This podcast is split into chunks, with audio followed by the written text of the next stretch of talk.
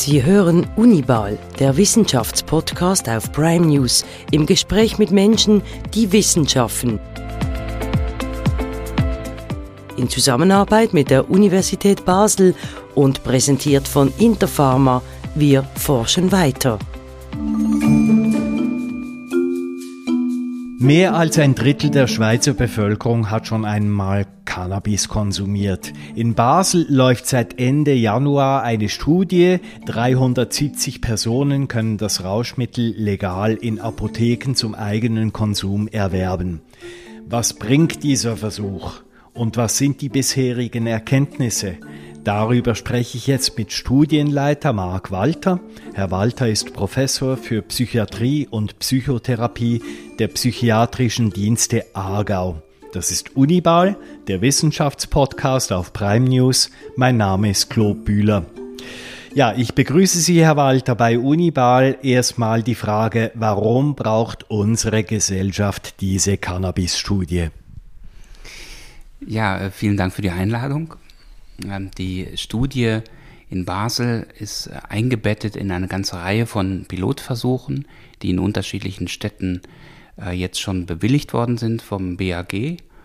Und die Idee wäre, dass ähm, die äh, Projekte mit ganz ähnlichem Design, leicht variierend, aber im Grunde ähnlich, die Effekte von einem regulierten Cannabisverkauf untersuchen auf die psychische Gesundheit und auf das Konsumverhalten. Warum braucht es diese Studien? Es hat sich in den letzten Jahren gezeigt, dass sich durch die äh, Illegalität und äh, durch den Stand der Suchtpolitik im Zusammenhang mit Cannabis keine großen Veränderungen abgespielt haben. Das heißt, der Konsum ist weiterhin sehr hoch, Sie haben es genannt. Und die Projekte ähm, dienen dazu, eine wissenschaftliche Grundlage zu schaffen, auf der man ähm, neue Modelle überlegen kann, anders in Zukunft mit Cannabis umzugehen. Aber was wäre in dem Fall eigentlich das Ziel? Das Ziel wäre ähm, zu überlegen, ob es tatsächlich eine Cannabis-Regulierung geben soll. Ähm, in Deutschland wird häufig auch von Legalisierung gesprochen. Das macht das Ganze ein bisschen einfacher. Also, dass es wie bestimmte Rahmenbedingungen braucht, um Cannabis quasi frei und straffrei zu verkaufen und dann auch zu konsumieren. Und was würde dann das bringen? Oder was sollte dann das bringen? Also was wäre dann diesbezüglich die These der Studie?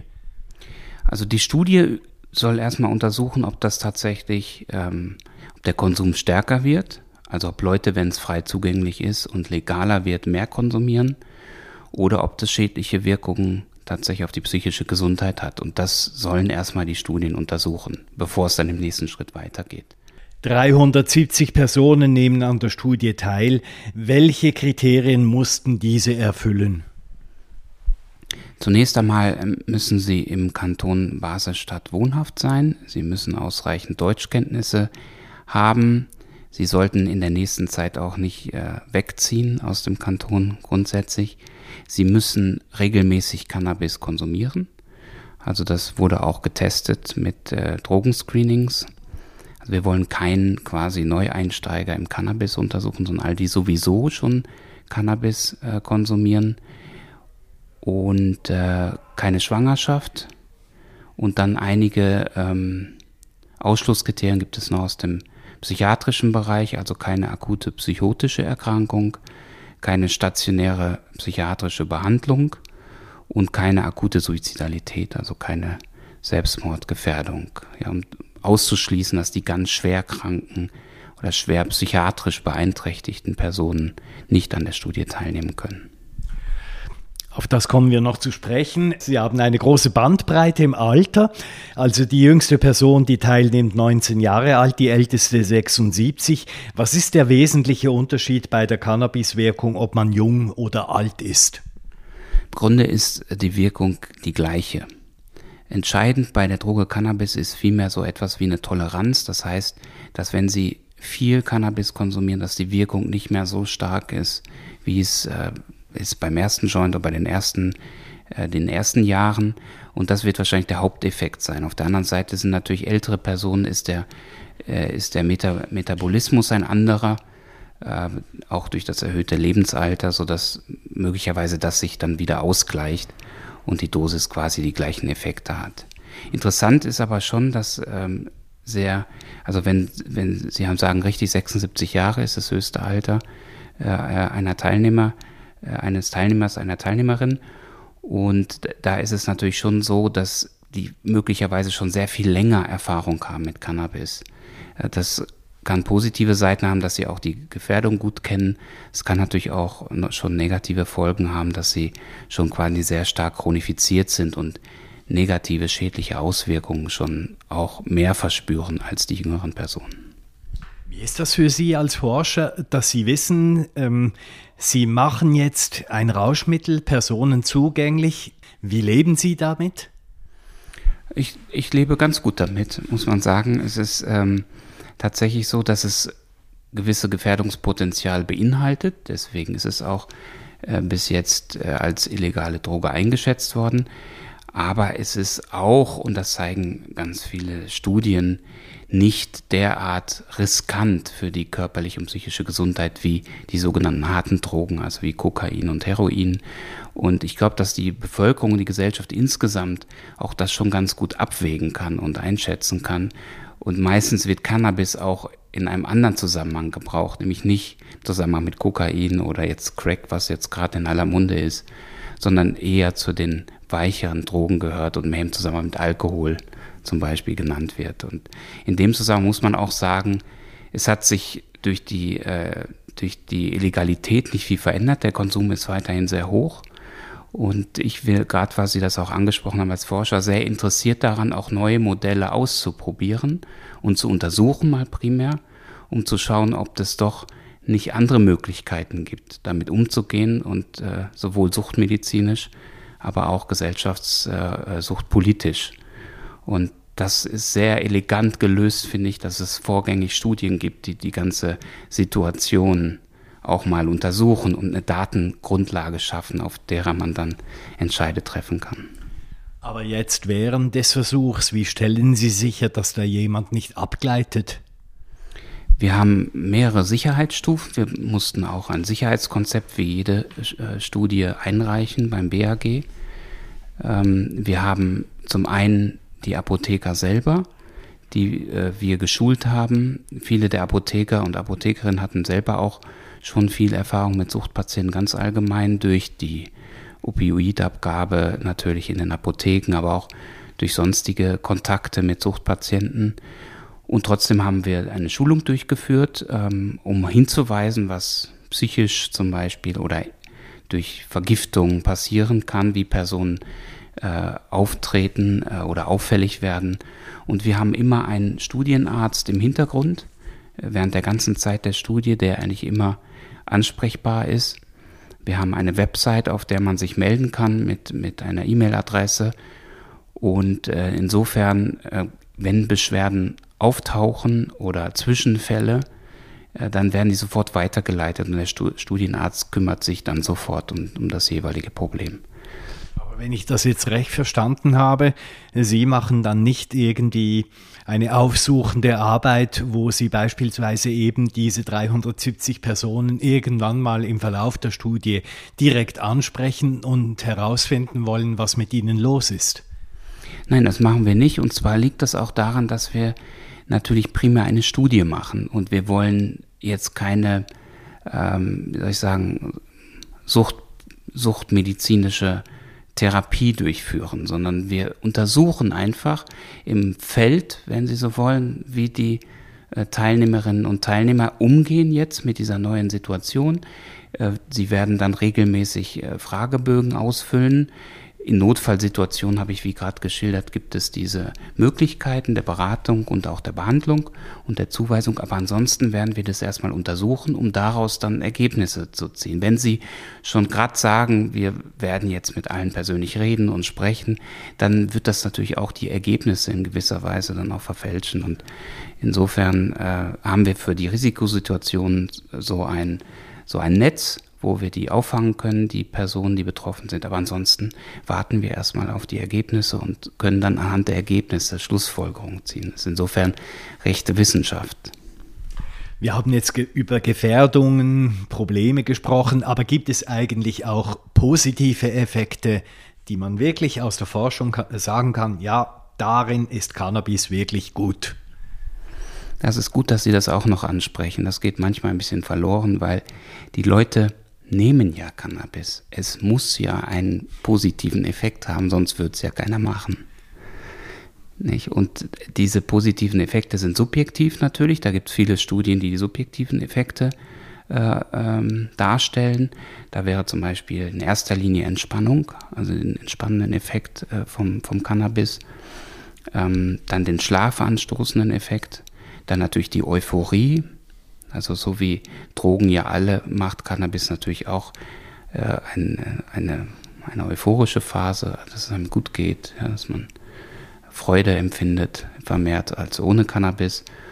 Und äh, Studien ähm, zeigen eigentlich auch ganz gut, was im Gehirn passiert, wie das bei anderen Drogen auch der Fall ist, dass wie so eine Aktivierung im Emotionszentrum äh, der Fall ist und äh, äh, zeigen auch, dass, jetzt muss man sagen, die ersten Ergebnisse, die auch jetzt durch die äh, Legalisierung in Amerika äh, jetzt auch schon publiziert sind, dass es wahrscheinlich vor allen Dingen auf die chronischen Schmerzen positiven Einfluss hat. Das gilt für CBD, aber auch für Cannabis insgesamt, auf eine Reduktion von Krämpfen ähm, und ähm, dass es auch bei Unzufriedenheit, dass es tatsächlich auch dieser stimmungsaufhellende Effekt äh, ganz gut dargestellt werden kann. Das sind so die ersten Ergebnisse dazu. Zurück zur Studie. Wie viel Cannabis kann denn eine Versuchsperson pro Monat erwerben? Ähm, es ist unterschiedlich. Wir haben ja sechs verschiedene Produkte ähm, angeboten in den Apotheken zum, zum Kauf. Das sind äh, vier Produkte äh, in Blütenform und äh, zwei Haschischprodukte und die unterschiedlichen THC- und CBD-Gehalt haben. Ähm, wir wollten auch davon ausgehen, dass wir, das haben sich äh, viele Konsumenten auch gewünscht, dass der THC-Gehalt nicht zu niedrig ist und dass wir in etwa etwas anbieten, was auf dem Schwarzmarkt auch zu, zu erwerben ist. Und da geht man davon aus, dass es 20% THC-haltiges Cannabis, also als Haschischform, äh, äh, ähm, konsumiert werden kann, gekauft und konsumiert werden kann. Und insgesamt ist die Vorgabe, dass man nicht mehr als 10 Gramm reines THC pro Monat über diese Grenze keiner hinweggehen kann. Und das ist dann unterschiedlich je nach Produkt. Die Apotheker erfassen das dann und stellen sicher, dass nicht mehr als 10 Gramm quasi. Wie stellen Sie sicher, dass eine Versuchsperson das Cannabis nicht weiterverkauft? Grundsätzlich können wir das nicht ganz ausschließen, ist natürlich nicht erlaubt und der, die äh, Teilnehmerinnen und Teilnehmer unterschreiben auch in Einverständniserklärung, äh, dass das äh, verboten ist. Und äh, wir hatten auch am Anfang mit allen zuweisenden Stellen und verantwortlichen Institutionen auch gesprochen, natürlich, Polizei, äh, Staatsanwaltschaft. Und es ging dann darum, dass wir eigentlich gesagt haben, dass wenn die, die Packung zu ist, dass sie diese Packung äh, auch behalten darf das hat sich in letzter Zeit jetzt auch von der Rechtsprechung leicht verändert. Ähm, aber das war am Anfang gar nicht so klar. Und wenn es quasi offen ist, dann ist das was anderes. Und äh, es sollte auch tatsächlich zu Hause konsumiert werden. Also es ist nicht davon auszugehen, dass sie im öffentlichen Raum das konsumieren. Und natürlich auch kein Fahrzeug führen damit. Es sind eigentlich genau die gleichen Gegebenheiten wie bei dem illegalen Cannabis auch ganz ausschließen kann man das natürlich nicht, dass das weiterverkauft wird. Aber man muss schon sagen, es ist natürlich jetzt ein Studienprojekt und äh, in dem Zusammenhang ist die Menge, Sie haben es gesagt, 370 Teilnehmer jetzt auch nicht so gravierend, als dass da ein neuer Markt entstehen würde. Sie haben in einem Interview das Wort verwendet, eben unschädlichen Cannabiskonsum, also dass es sowas gäbe. Wie wäre denn dieser nach Ihrer Vorstellung? Unschädlich ist natürlich ein starkes Wort und vielleicht könnte man auch sagen weniger schädlich. Es gibt keine Grenze tatsächlich dafür und es ist auch in der, in der Wissenschaft oder jetzt in der wissenschaftlichen Literatur ähm, wird das viel genannt, dieser Begriff. Und die Frage, ja, wo gibt es denn so eine Art Grenzwert? Und wir haben den nicht, wie wir den für den Alkohol zum Beispiel nach wie vor haben. Und das wäre natürlich auch aus suchtmedizinischer Perspektive tatsächlich sehr wünschenswert, wenn wir in diese Richtung etwas erarbeiten könnten. Das hängt viel damit zusammen, dass es eben illegal ist und dass man natürlich für eine illegale Substanz keinen Grenzwert angeben kann, weil es grundsätzlich verboten ist. Und äh, wissen aus Studien tatsächlich, dass der chronische Hochkonsum über Jahre sehr schädlich ist und dass ein geringer Konsum, und das sehen wir auch an den Teilnehmerinnen und das zeigen auch die ersten Studien, viel weniger gefährlich ist. Es liegt auch daran, dass die Personen eigentlich sozial gut integriert sind und psychisch sehr unauffällig sind. Und das ist so nach den ersten Erkenntnissen auch das Gros unserer Studienpopulation. Für Sie als Forscher eben im psychiatrischen und psychotherapeutischen Bereich, wo würden Sie sagen, ab dem Zeitpunkt, ab diesem Schwellenwert ist Cannabis konsumieren ja wirklich schädigend. Das ist gut, dass Sie da nochmal nachhaken, weil ich wollte eigentlich noch zu dem Punkt kommen mit dem, mit dem weniger schädlichen äh, Konsum oder diesem Grenzwert.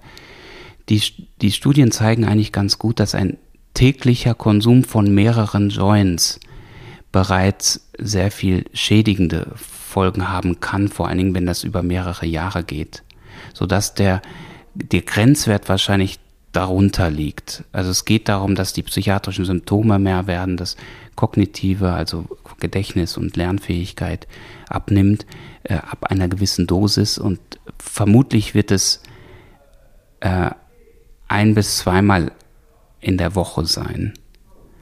Würde ich jetzt mal annehmen, es ist ja von der WHO bei dem Alkoholgrenzwert auch sehr niedrig gehalten, damit man auch sagt, nur darüber ist riskant das ist nicht so ganz einfach, aber wahrscheinlich einige Male in der Woche und nicht jeden Tag mehrere Joints. Das wäre vermutlich jetzt, Stand jetzt, eine gewisse Beschreibung. Es hängt natürlich auch von, von, der, äh, von dem Grund oder der Ursache an, warum konsumiert, wenn jemand ein Krebsleiden hat oder, äh, oder dergleichen oder ein Krampfleiden und es dafür nimmt, dann ist das nochmal was anderes. Aber jetzt mal so, so grob, grob ja. gesagt.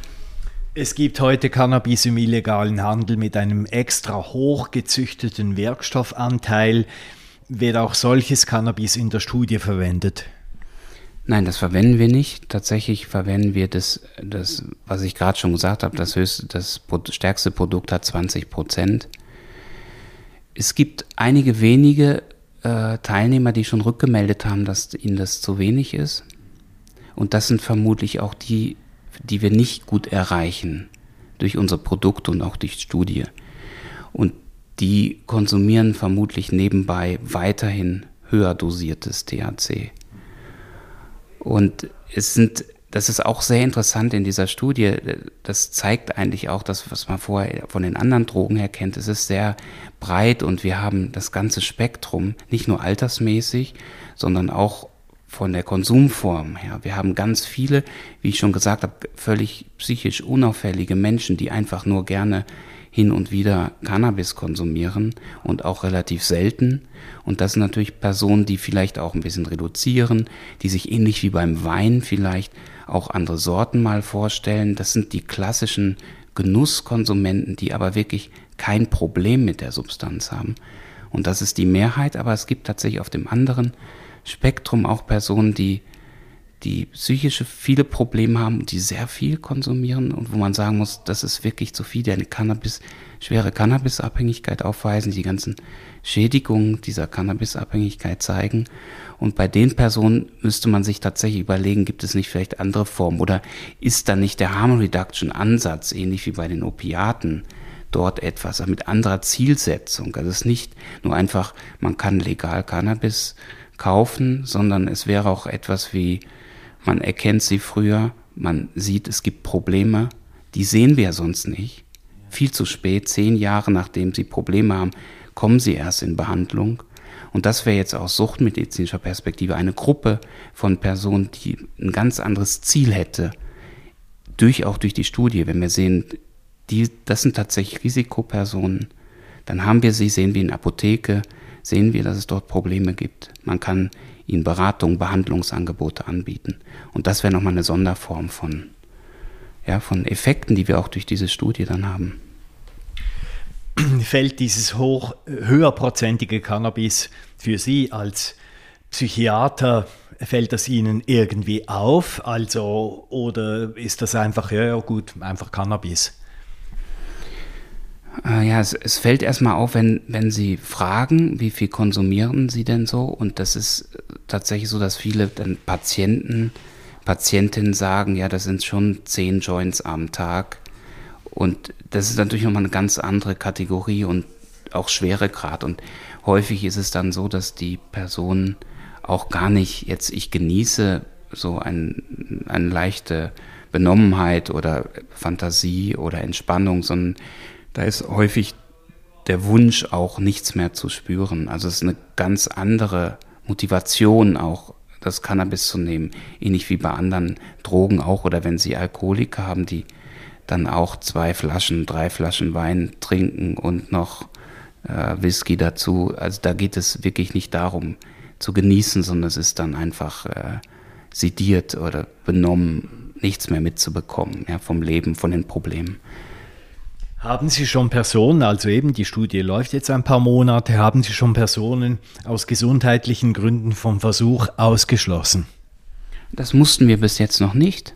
Es gab tatsächlich einzelne Anfragen, auch Personen, was uns natürlich sehr freut, die sagen, wir wollen äh, unsere Dosis reduzieren. Wie machen wir das? Oder gibt es da Möglichkeiten?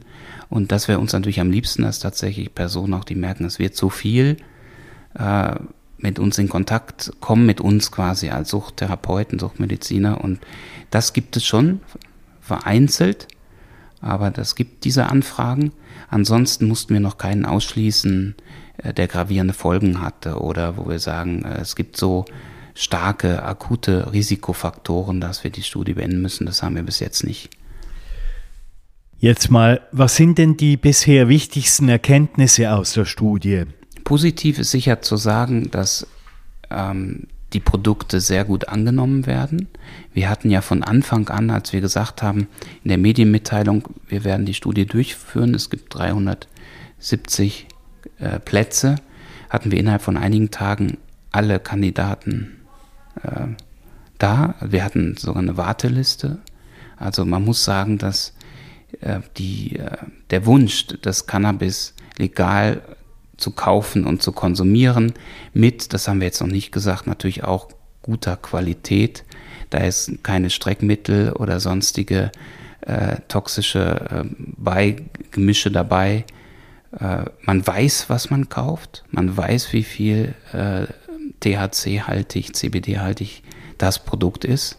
Es wird an seriösen äh, Verkaufsstellen wie den Apotheken mit möglichen Beratungsangeboten verkauft. Und da wussten wir am Anfang gar nicht auch, diese Vorteile, werden die denn überhaupt angenommen? Und da müssen wir sagen, sehr wohl, wir hätten auch doppelt so viele Patienten relativ schnell untersuchen können. Es gibt jetzt mittlerweile auch eine Studie im Baselbiet. Dahinter steht ein privates Unternehmen, die sich mutmaßlich Marktanteile sichern will, wenn Cannabis legalisiert wird. Wie beurteilen Sie das? Das ähm, war erst gestern in den Nachrichten, habe ich gesehen. Ähm, wir kennen natürlich diese Studie, wir sind alle im Kontakt, die Projektleiter der verschiedenen Studien und äh, wissen, dass es durchgeführt wird. Ich weiß, es gab auch schon einige kritische Stimmen. Der Frank Zobel hat zum Beispiel das eher kritisch beurteilt, wenn das jetzt äh, Industrie ist und äh, schon Geschäfte gemacht werden. Ich würde es mal pragmatisch beurteilen, man kann es nicht verhindern. Es ist von den Kriterien im BAG möglich, dass private Anbieter Studien durchführen. Darauf haben die sich bezogen und gesagt, wir erfüllen die Kriterien für ein BAG gesucht, für eine Bewilligung dieser Studie. Und dann kann keiner was machen. Ja, und dann würde man sagen, irgendwann ist es klar, dass sich die Industrie auch interessiert. Und ob man das verhindern kann, man hätte es vielleicht am Anfang in den Regularien klar ausformulieren können, dass das erstmal Universitäten oder Gesundheitsinstitutionen und kantonale Stellen durchführen. Wenn das klar geregelt ist vorher, wäre es was anderes. Das ist verpasst worden und jetzt kommen natürlich auch die privaten Anbieter.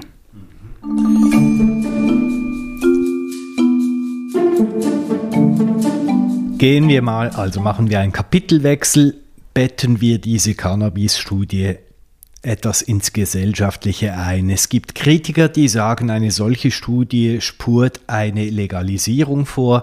Was antworten Sie denen? Zunächst einmal würde ich sagen, wir warten ab, was die Ergebnisse zeigen. Und ich hatte gerade schon gesagt, wir führen eine Studie durch und wir machen kein Programm, äh, damit es den Konsumenten besser geht, sondern wir werden einfach ihnen ermöglichen, in Apotheken äh, das Cannabis zu kaufen äh, und zu konsumieren und wir sehen dann, wie es ihnen damit geht. Gibt es Zwischenfälle, nach denen Sie gefragt haben? Gibt es äh, positive Effekte oder überwiegen die negativen Effekte? Das wissen wir noch nicht. Und erst wenn wir das wissen, wir können das sagen dann für Basel, unsere Studie, äh, Zürich hat begonnen, äh, Genf, Lausanne, äh, Bern, dann werden sie auch städteintern was sagen. Wir werden die Daten dann zusammenlegen und schauen, können wir schweizweit dazu eine klare Auskunft geben. Und dann erst muss man sagen, hat es, ja, äh, steigt der Konsum massiv an, steigt der problematische Konsum, die Abhängigkeit nimmt die zu. Wenn das der Fall ist, dann müsste man genau schauen, bei wem ist das, der, bei wem ist es. Also es ist sozusagen noch kein, noch kein äh, äh, so Freifahrtschein für die Legalisierung. Wenn jetzt die Studien zeigen, es gibt Probleme, dann wird sicher nachgebessert und das ist ja auch das Positive, wenn diese Projekte vorgeschaltet sind. Aber Sie erheben ja beispielsweise jetzt eben nicht, bei, äh, ob es zum Beispiel zu einem Weiterhandel dieses Stoffs äh, kommt oder Sie sagten selber, es gibt Leute, die finden den Stoff, die, den jetzt Apotheken verkaufen, zu schwach. Da, da rechnen Sie selber damit, dass der äh, aus dem Schwarzmarkt äh, ergänzt wird. Das wären doch eigentlich zwei wichtige Werte, um herauszufinden, ob äh, effektiv eine Cannabis Legalisierung positive Effekte hat. Haben Sie völlig recht. Das sind natürlich jetzt erstmal sehr vorsichtige Zwischenergebnisse. Ähm, fertig, also die Ergebnisse liegen nicht am Tisch, es ist noch nicht quasi klar, wie viel sind das. Und wenn ich das vorher gesagt habe, gehe ich schon davon aus, dass das eine kleine Minderheit ist, die beikonsumiert und äh, die auch sonst, das sind auch Personen, wir haben ja Suchtpatienten nicht ausgeschlossen, das sind zum Teil Substitutions- oder substituierte Patienten, die Heroin, Kokain abhängig sind, äh, ist das Modell für sie genauso geeignet oder nicht? Und wie sollte das dann aussehen? Das würde man dann tatsächlich erst feststellen, wenn man weiß, wie viele und wer das denn genau ist. Und dann müsste man das einbeziehen in eine, in eine Möglichkeit. Ob man vielleicht sagt, ähm, der, der, das Alter zum Beispiel, das haben wir noch gar nicht besprochen, das wird ja häufig auch kritisiert. Gibt es eine andere Altersgrenze? Oder äh, gibt es das THC nur unter besonderen Bedingungen, zum Beispiel, wenn man, wenn man andere psychiatrische, psychische Störungen oder ganz schwere Suchterkrankungen ausschließt?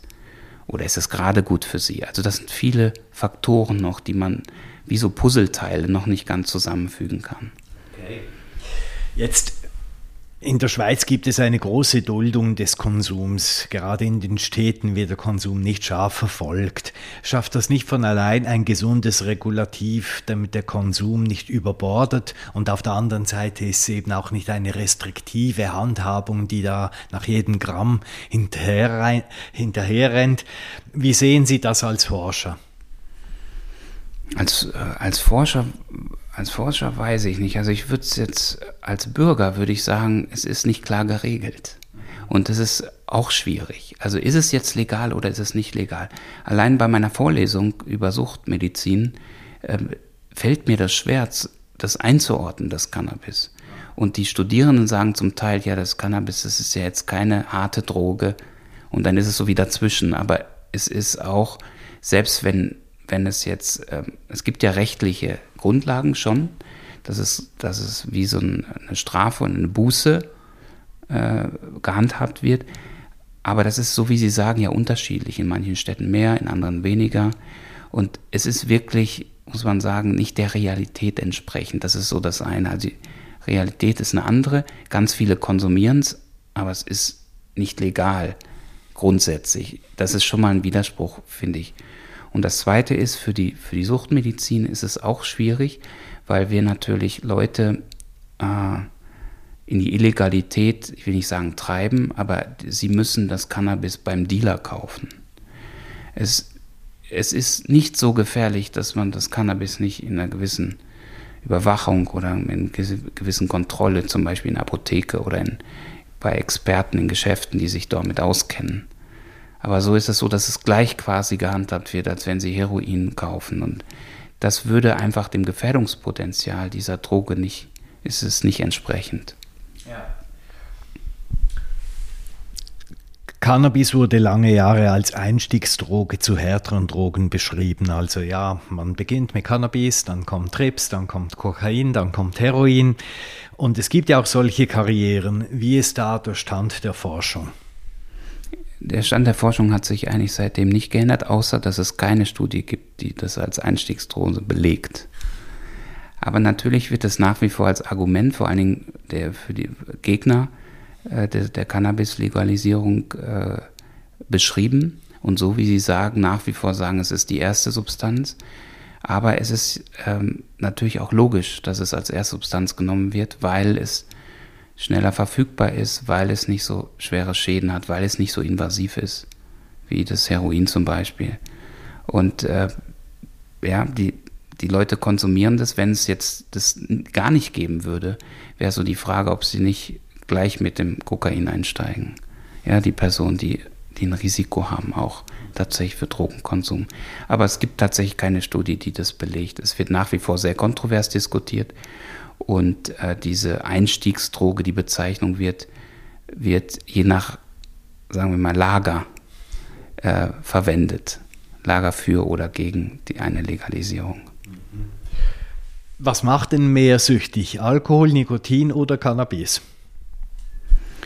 Wenn Sie süchtig sagen, im Sinne von, wie viele Personen, die das konsumieren, werden auch davon abhängig, oder süchtig, wie schnell, also wie, wie frequent oder wie hoch muss die Dosis sein, dass Sie süchtig werden, wenn Sie das auch einbeziehen, dann würde man sagen, dass Tabak am ehesten süchtig macht. Und dann kommt Alkohol und dann käme Cannabis.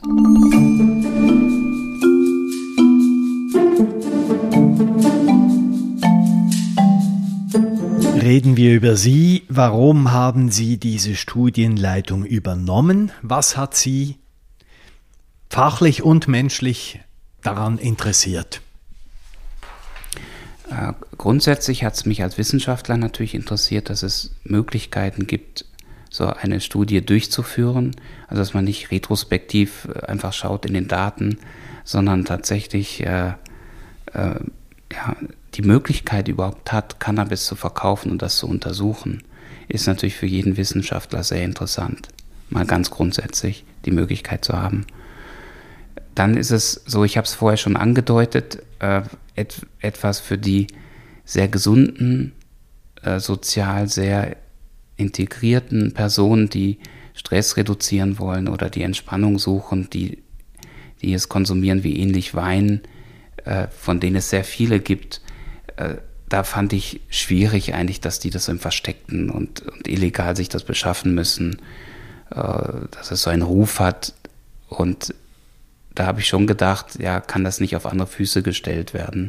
Und deswegen habe ich mich auch gern beteiligt daran.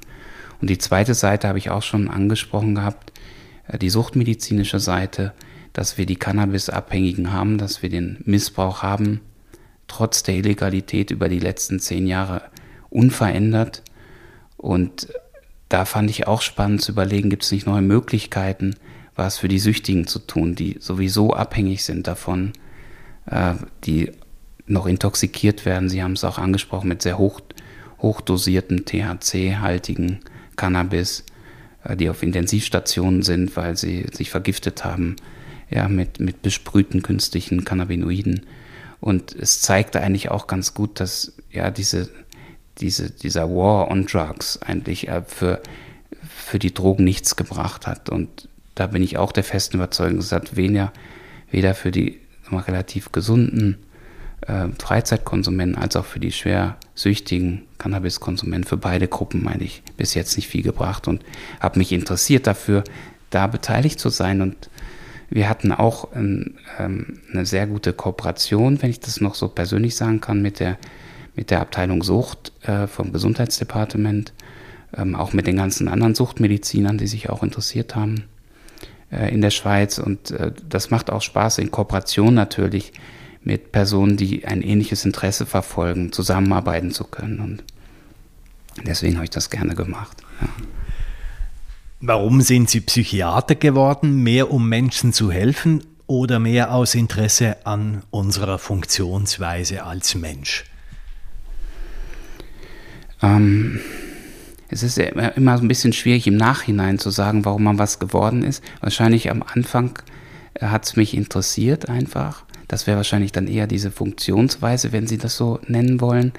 Oder Verhalten. Also das, ich glaube, das hat mich eigentlich schon immer immer fasziniert. Also warum verhalten wir uns so? Oder und natürlich auch, woher kommt etwas? Es ist ja auch so was sehr psychologisches oder was philosophisches auch. Äh, ja, warum sind wir so geworden eigentlich und welche Entwicklungen haben zu was geführt oder äh, ja, da, da ist die ganze Psychiatrie, Psychologie eigentlich steckt da so drin. Das war, glaube ich, so das erste Interesse und und dann kam natürlich dazu, dass ich gemerkt habe, ja, ich, ich mache es auch ganz gerne so in der Therapie tatsächlich. Und äh, Menschen helfen klingt immer so ein bisschen abgedroschen, ja, als wer hilft nicht gerne Menschen, nicht?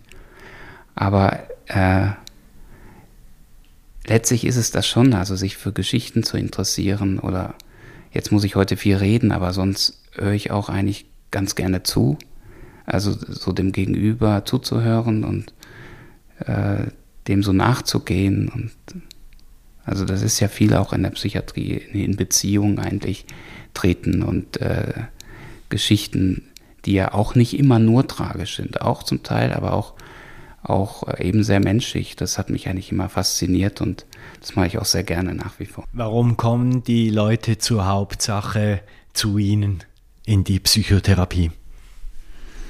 Die meisten haben ähm, Lebenskrisen und ganz unterschiedlicher Art. Also in so Übergängen zum Beispiel, wenn man pensioniert wird oder in eine Ehe in die Brüche geht oder verlassen wird. Also so.